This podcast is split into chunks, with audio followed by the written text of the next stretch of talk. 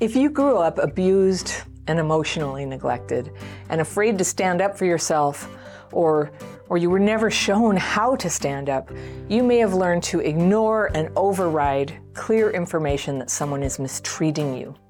Do you do that?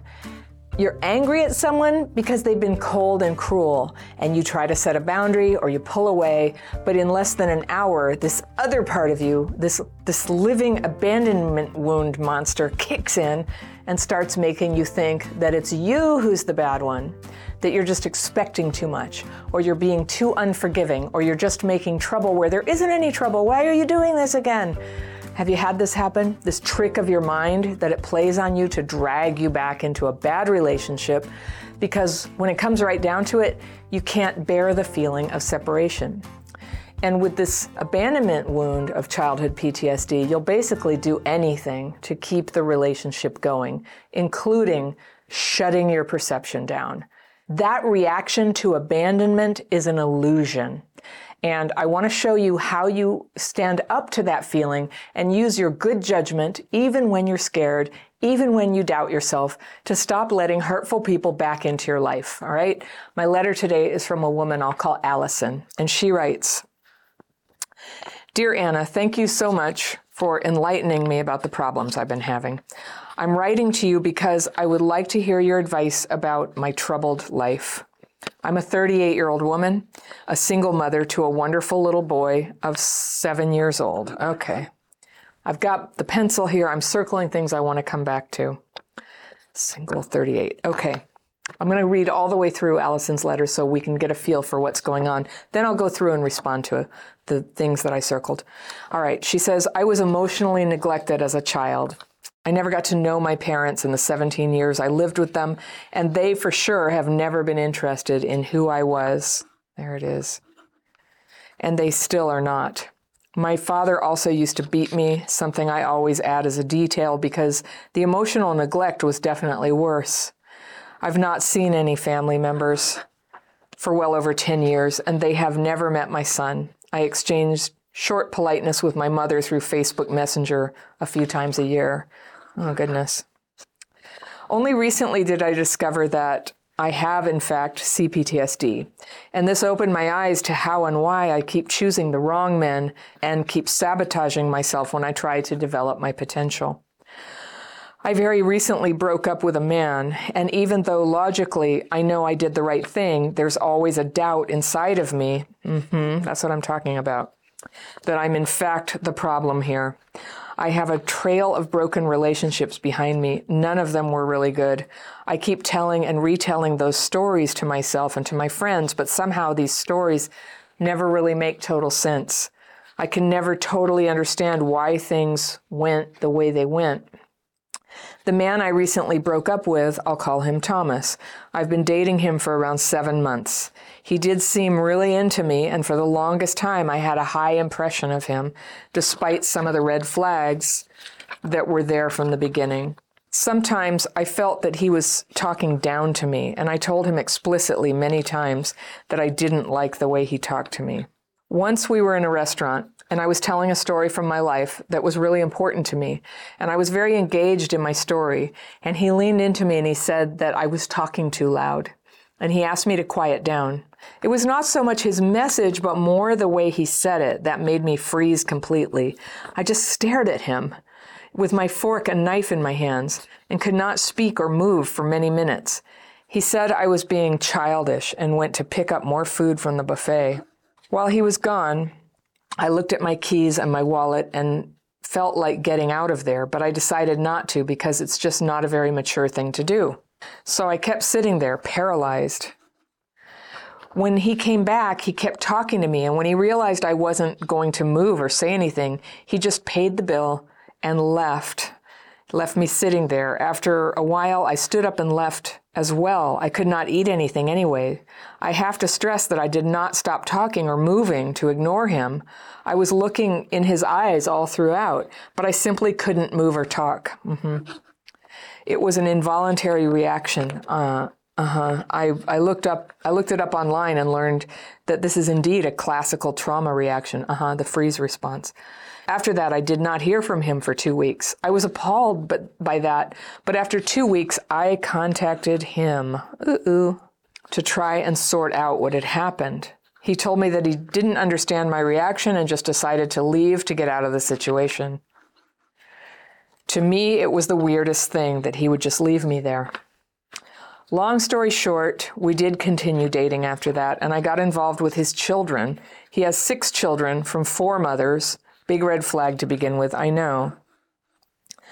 I just listened to his story about it and decided not to judge him. But a similar thing happened many times. I would get triggered by things he said or did, or things he didn't say or do, and he would not understand my reaction. I broke up with him a few times, something I've never done in previous relationships, where I was always the one being dumped in the past. But at the time, it always seemed like the only thing left to do since he could not understand me or be there for me. And he didn't leave.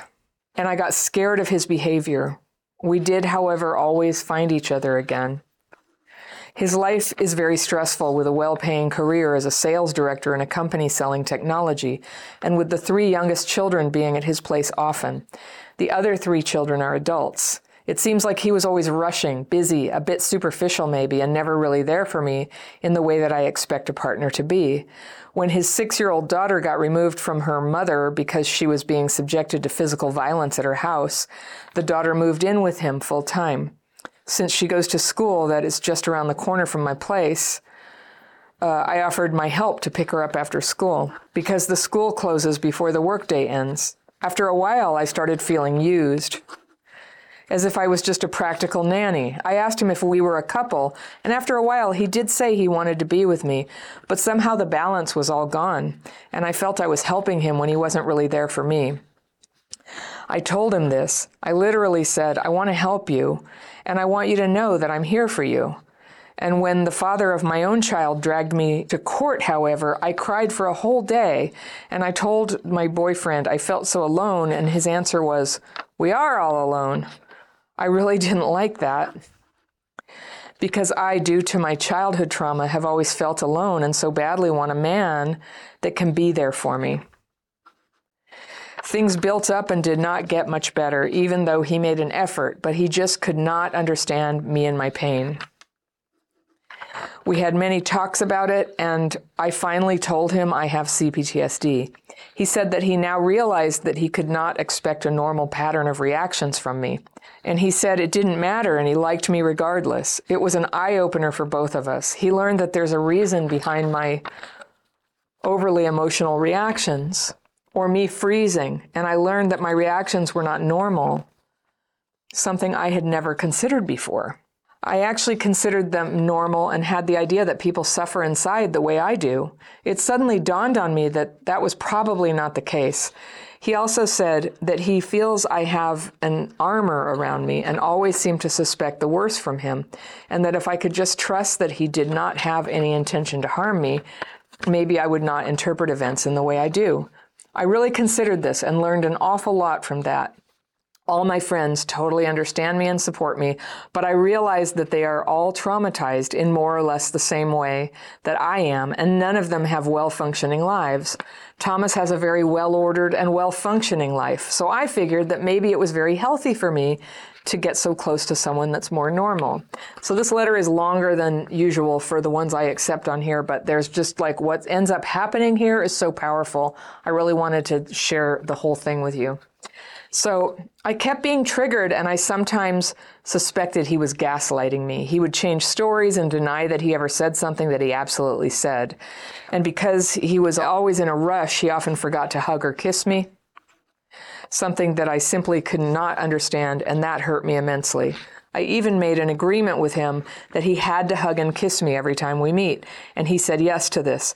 Regardless, he would still forget or be kind of weird about it. When I broke up with him again a few days ago, it was after a day we spent together at his house with our four children, my son and his three youngest from three different mothers. It was an awful day. He was not very nice to my son. He told him, I know that you're used to always getting what you want, but that doesn't work here. I got really upset about that because it simply isn't true. I told him sternly that I didn't like him talking to my son like that. First, he denied that he had said that, gaslighting again. But when I repeated verbatim what he had just told my son, he said, I don't want to be accountable for that. If you don't like it, you are free to go. Whew. While sitting at the table for dinner together, my child was being his merry, entertaining self, and Thomas, the boyfriend, started shouting at him to shut up. I should probably have said something, but I just froze internally, quietly talking to my son, who was sitting next to me, and just let the whole thing unfold. The atmosphere was strange. I felt that we were all a bit scared of him, suppressed by his demand for quietness and order. It felt like sitting at the table with my father. There it is. In all honesty, the only one who was not affected by this was my son because I've raised him very consciously. He knows he is loved and he can be exactly who he is and express himself. In fact, when Thomas shouted at him to be quiet already, my son just looked at him with the most surprised look. Nobody had ever demanded of him to be quiet in that way. He just shrugged it off and kept being the happy, lively child that he is. There was nothing abnormal in his behavior, by the way. What is he? He's six. Okay. I quietly observed Thomas, the boyfriend, all day, and by the end of the day, I was so appalled by his words. Quietly observed. Interesting. So appalled by his words and behavior, and by the general atmosphere in the house, that I just made a decision to end it for good. I saw some of the clothes that I had given him for his daughter, expensive organic clothes, which I had said that I would like some money for, since he is a well off man and I'm a single mother and a student and have no money whatsoever. He never did pay for it. So I took the clothes while nobody saw it and said my farewells and walked out with my son. Uh, Thomas, the boyfriend, did not seem to have any clue about how I felt when I hugged him goodbye and gave him a kiss on his cheek. He thanked me for the day and said it would be nice to see us again soon. My son refused to say goodbye, even though I asked him, but I did not force him. I wanted him to say goodbye because I knew we were likely leaving, never to return. Thomas came out the door and said in a loud and angry voice to my son, So you didn't even want to say goodbye? Then he locked the door. I left in the dark with my son and with the clothes I had taken back.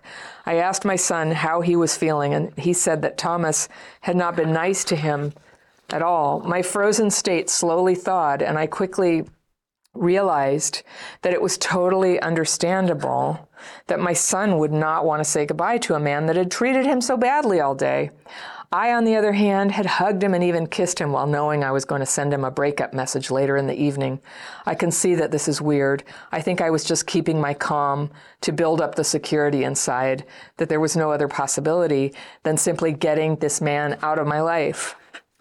When we came home that evening, I thought long and hard for the next hours. I, I didn't want to hear from him, which again is strange. He did not seem to have any sensitivity about how I feel. That's a theme here. He simply doesn't notice when I freeze and mentally move away from him.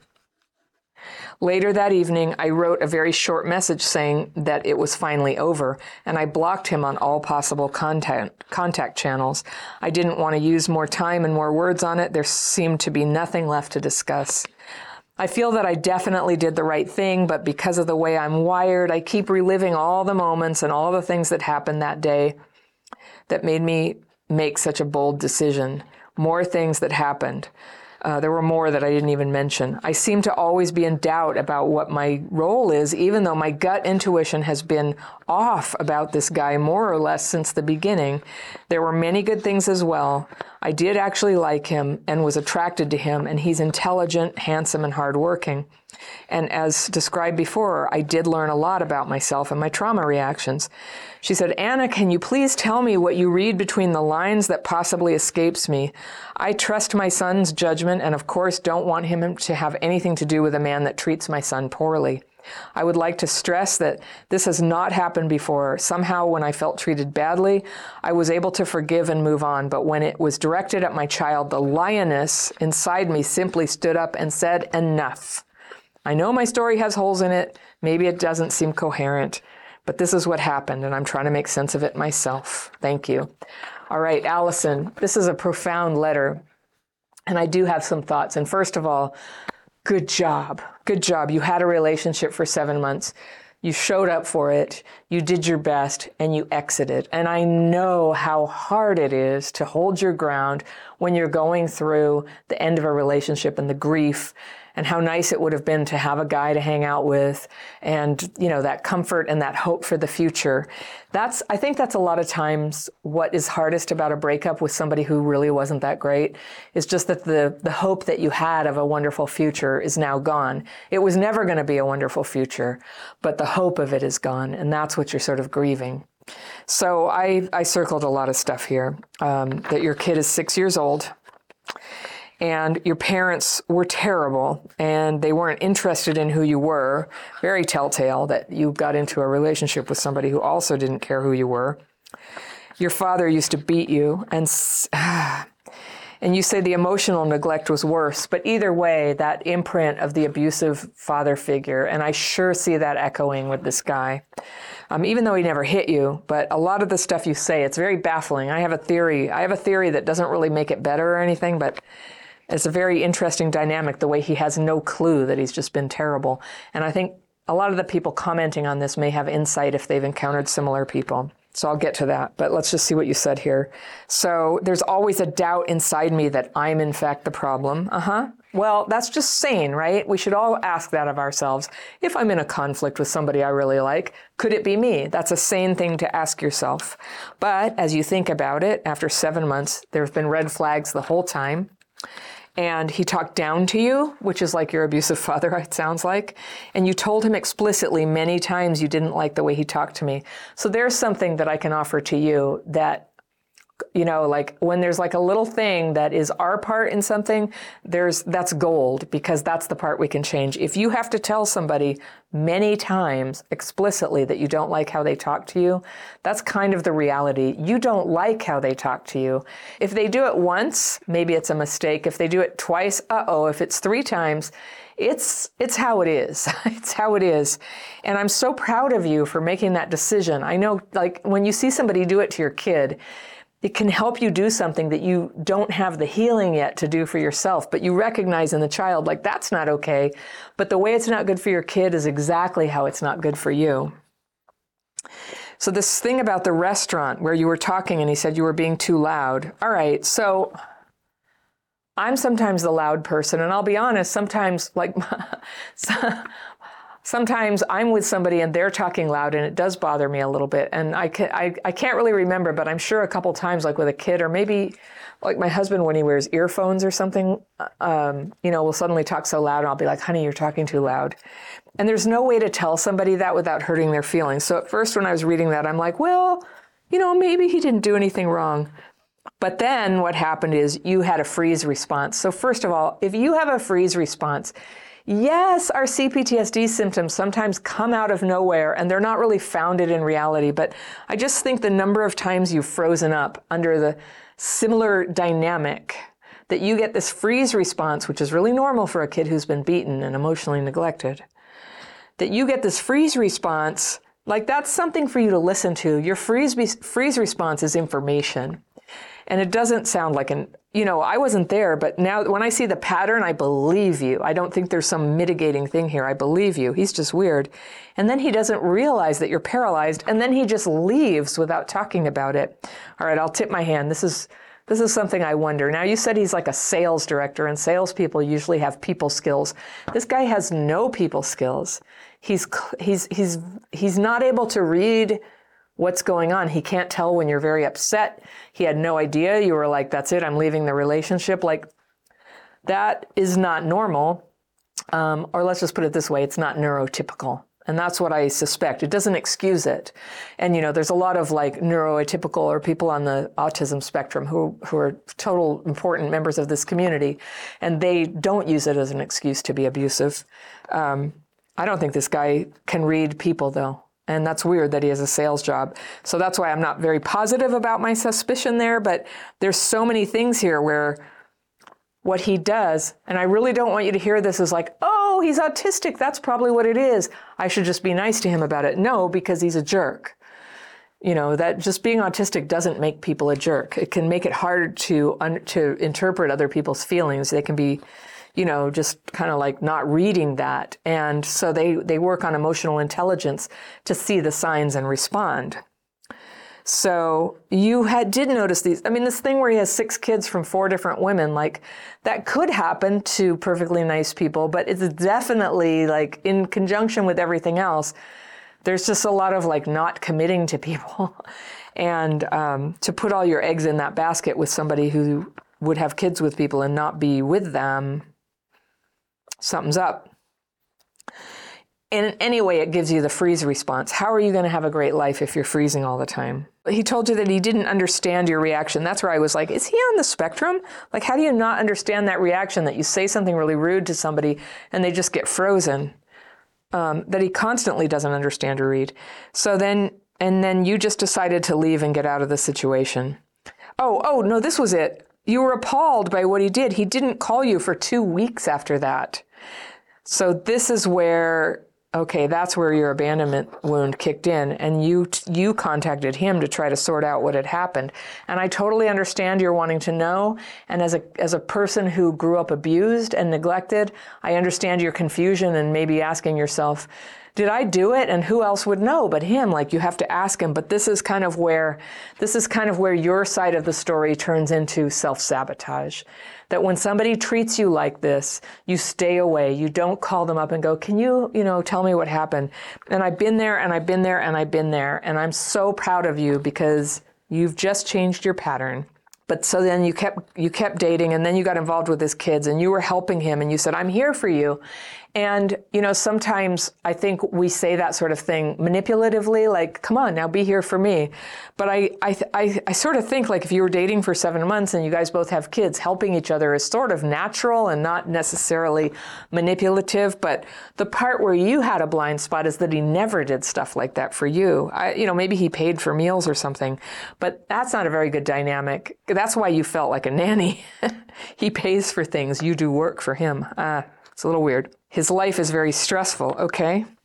And one of the kids came to live with him. And when you said, I feel so alone, when you got dragged to court by your kid's dad, that's really stressful. And like seven months in a relationship, it, you're not like I, would say it is an ambiguous situation how much they should be there as your support person for such a case, but that he basically gave you nothing. He was just cold, and you said, I feel so alone, which is honest expression. And he's like, We are all alone, like a robot. That's another thing when I was like, Something's not right with this guy. Something, he cannot tell when something is heavy and hard. And and then that's very selfish ultimately being with a selfish person is not very good. So, of course, you say, I want somebody who can be there for you. You bet you do. You're a mom, and if you're going to be with somebody, they're going to need to be on board with that. We are here for each other. We help each other. We build each other up. Also, the child. And um, yeah, he couldn't understand. But then you told him it's CPTSD, and he was like, Oh, I see. You're not normal. Well, maybe so. I mean, CPTSD does make us a little different than the average person. But from what you describe, you wouldn't even have to have CPTSD to be sensitive to the way he was treating you. What the CPTSD made you do is be with somebody like that in the first place and keep going back to him after the red flags, after the mistreatment. So I think you know that. But you feeling uncomfortable, you walking out of situations, you feeling frozen at really hurtful behavior, I, I don't think you have to have trauma to feel that way about it. So then um, he was rushing around and he'd forget to hug or kiss. That also sounds a little bit autistic to me. He couldn't understand that how much that hurt you. So then you tried this strategy. You you made an agreement that he had to hug and kiss you every time you meet. Good try. Fair enough. Didn't work. and then he would forget. So it doesn't do any good. It's not about like, I don't know, you communicated your needs, you did do, you did your job, right? So then um, you broke up with him again. Now, when you break up with somebody and keep getting back together with them, I would normally call that emotional abuse. And you're sort of putting yourself through it. This guy, he seems like he just doesn't even feel it or care. He's just sort of like, oh, if you're there, you're there. If you're not, whatever. I won't speak for him, but it's not ideal to break up, get back together, break up and get back together. That's that's a trauma behavior that does hurt other people normally. Okay. So then he yelled at your kid, and yay, your heart awakened because you're able to recognize your child in a way that you can't recognize yourself, that nobody should be yelling at you and being abusive to you. And you felt like you were sitting at the table, you were intimidated, and he's like, you tried to speak up and said, Don't talk to my kid that way, which anybody gets to say. And um, he said, I don't want to be accountable for that. If you don't like it, you're free to go. That language of being accountable and you are free to go. Um, yuck. I quietly observed. So this was, I loved how you quietly observed him. Like you started to realize this is not going to work, but you sat through the dinner and you just quietly observed him, which for those of us with trauma, like if we could do that more of the time, we could do what you did is get insight where previously we would just sort of go into distress and dysregulation and fear of abandonment. So you did a really good job there. And then the stealing of the clothes back. I just love that. When I the first time I read this through, I was like, hmm, I don't know, a little bit dodgy. But then I read it. This is like the fourth time I read this letter. Like I had to think about this a lot. And the, every time I sort of catch more details about it, and now I'm just like, you take those freaking clothes. They're yours. Oh my gosh. Oh my gosh. So you took the clothes. You said goodbye. Um, he hugged you. He kissed you. He's like, okay, nice evening. See you again soon. How weird. Your son didn't say goodbye and got yelled at for it, and you defended him, and that's really good. And um, I hope you can honor your son um, because I expect you probably have made a promise to him that he's not going to have to deal with that anymore. And I don't think you're going to be alone forever, Allison, you know, but sometimes it's helpful to make friends with that idea to just go, it's okay if I never have a relationship again. I am not going to let an abusive, uncaring person who makes me freeze up with trauma wounds back into my life and my kid's life ever again. And just go ahead and have that. What I suspect is that you're trying to handle all of this alone. I'm so glad you wrote, and I'm gonna, you know, I'm reading this here, and you're gonna get a lot of support from people here um, who are gonna send you love. And I want you to consider surrounding yourself with people who can give you that love and support and who understand what it is to leave an abusive relationship and to take a pause and to to you know reset your trauma wound so that you can start to be capable of recognizing what is good and what is not good and acting accordingly and not getting like dragged into these situations by the trauma wound. I know what that's like. I am thinking of like a bull with a ring in its nose. It's like, oh, here I go again. Here I go again. I can't, I just can't stay out of it. It's a misery. It's slavery. We're not doing it anymore. We're free now. You're out. I'm so proud of you and happy for you. You know, I'm always telling people check out a 12 step program. You're a single mom, you don't have a ton of money or any whatsoever, as you said. I've been there, I was there nine years. 12 step programs are free. You can put a dollar or two in the basket if you want, you don't have to. And people are there every week um, and you can pick out several meetings. There was a time in my life when I went to a lot of meetings. Some of them have babysitting even. Some of them are okay if you bring kids and just let them play with something, you know, in the next room. And um, there are people who will help you there. And it's a path of recovery that you can follow. You can also do the daily practice with me, and that's a free course. It's down in the description section below, and it's a way that you can just start to release, discharge, and process and move downstream all the fearful, resentful thoughts that are just hanging out in your mind because of everything you went through, because you're human also, and move it aside so that there's room for you to have a new idea. There's room for you to release what is stressful and painful for you and rise up to something new. It's a daily practice. We do it together in the membership program you know, perhaps you'll decide to check that out one of these days. At least do the daily practice.